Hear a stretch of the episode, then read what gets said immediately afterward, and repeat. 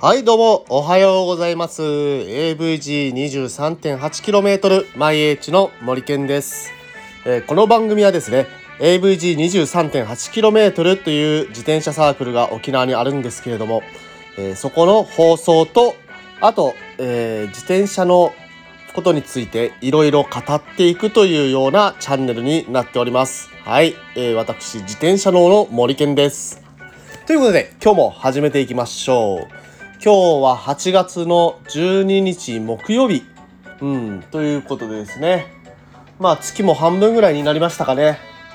結構、えー、雨が降りそうな雰囲気なんですけど、降らないみたいな日が続いていて、えー、なかなかね、走りやすい日が続い、うん、走りやすいかどうかは別ですね。風が強いんですよね、風が。台風の影響か、天気はちょっと不安定気味なんですけれども、なんとか雨は落ちずに、えー、どまっているというところです。で、私最近あの、ウーバーイーツと DD フードをずっとやってて、もうね、日焼けがやばい。日焼けが。もう全身ヒリヒリ痛いんですよね。もう昼間ずっと外走ってるんで、昨日なんかも、えー、なんだかんだで8時間、9時間、10時間か、10時間ぐらい走ってましたよ。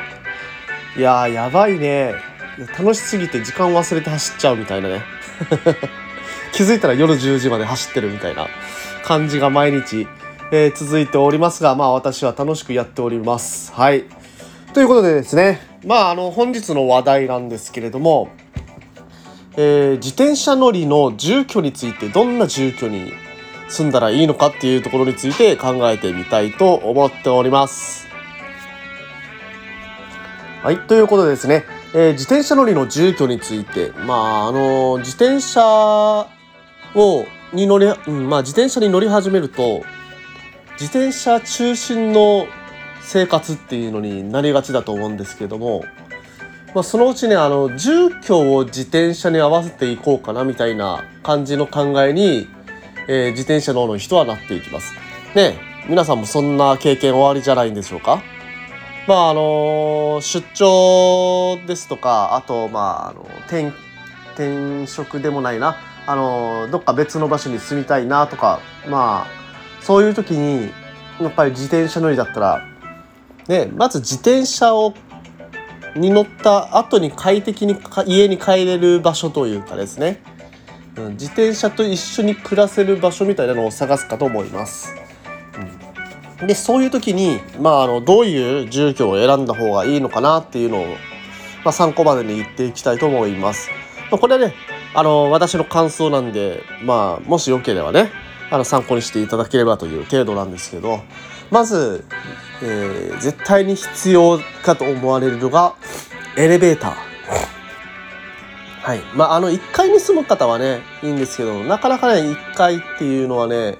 あのいろいろ虫問題ですとか湿気問題ですとかが出てきたりするのでなるべくね上の方に住みたいっていう人もいらっしゃるかと思うんですけれどもこれねエレベーターがないとやっぱり自転車、えー、持って上がるのが大変なので、まあ、まずはエレベーターがついてるお家と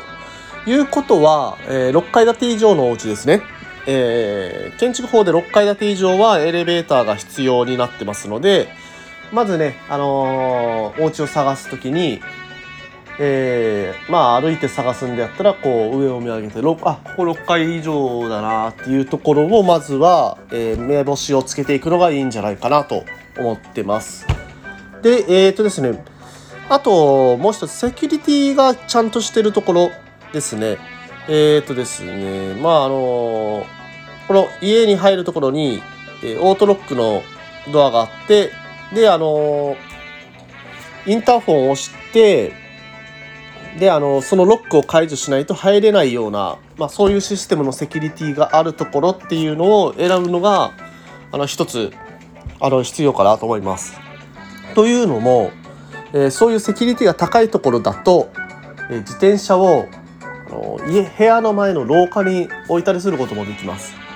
うん、まあ盗まれる心配がねあの少ないかなと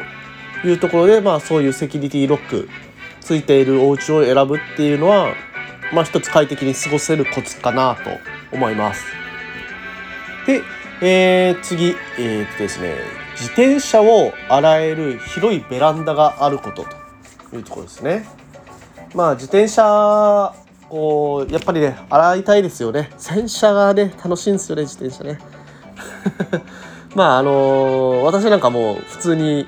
フローリングの床の上でねあの洗ったり洗ったりっつうか水は使わずにですけどねしてたんで なんとも言えないんですけど、まあ、広いベランダがあればそこでこう自転車を拭いてあげたりとかまあ水で流してあげたりとかベランダに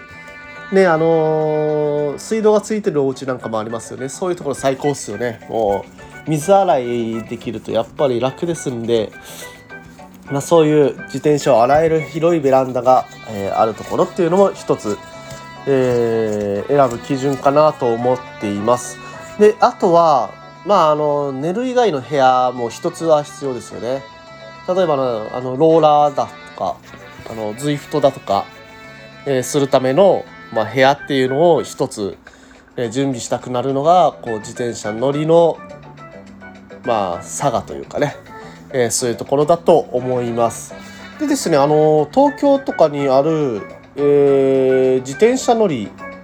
に特化した、えー、住居っていうのがあったのでそれ見てみたんですけれどもまああの1階にそのカフェが自転車カフェが入っていたり、え、ショップ自転車ショップが入っていたりっていうことでまあねそこまでそこまでねやるとまあねあのかなり便利なんでしょうけれどまあそれがね現実的に沖縄では、え難しいかと思いますがもしねこういう部屋があるんだったらあそういうそれいいなと思ったのはそのこの部屋各部屋にですねあの土間の場所が作られてるんですよね土間、うん、入ってきて、まあ、玄関口ですよね。が結構広い土間がついててもうそこであの普通にスタンド立てて整備とかができるみたいですね自転車の。でもこれ自転車以外にも結構使えたりするんじゃないかなとか思ってですね。まああのただペットを飼ってる方とかだったらまあそこでねあの帰ってきた時に一旦ペットを遊ばせておいてでちゃんとあの足を拭いてあげてあげるとか、うん、まあなんか使い使いご、うん、他の使い方もありそうなその土間という考え方ですね。まあ、もし県内でねその新しいお家探す時に土間がある あるのかなそういうアパーとかねマンションとか、まあ、土間があるところはなんか便利そうだなってちょっと思いました。うん、えあとはまああのー、この建物ではなくてその土地についてですね。例えばまああの山登りが好きな人だったら山の上の方に、えー、家を構えればまあ行きはこう下りだけれども帰りのね最後の追い込みがその上りでできるとか。逆にまああのー、土地が下の方に、えー、買っておけばとりあえずまああの上りはそこそこで、えー、こう自分の納得するまで登ったらあとは下って帰ってこれるみたいな感じもありますね。で沖縄だと西海岸、まあ、例えば北谷の辺りに、えー、住居を構えると、まあ、自転車乗りにとってはね結構幸せな瞬間っていうのが、えー、多いんじゃないかなと思います。ねあのー、海岸沿いとか結構、えー、歩道が整備されてますしまあ夕方のサンセットを見られるし、うんまあ、平坦だし というところからと思います。皆さんはどういうお家に、えー、住むのが理想かと思いますでしょうか？まあ何かコメントあれば、えー、どんどんどん、えー、コメントください。私喜びます。はい。ということで、えー、今日はここら辺にさせていただきます。ね、今日もね、あの皆さん頑張って、えー、いってらっしゃい。AVG23.8km 毎 H 森健でした。また明日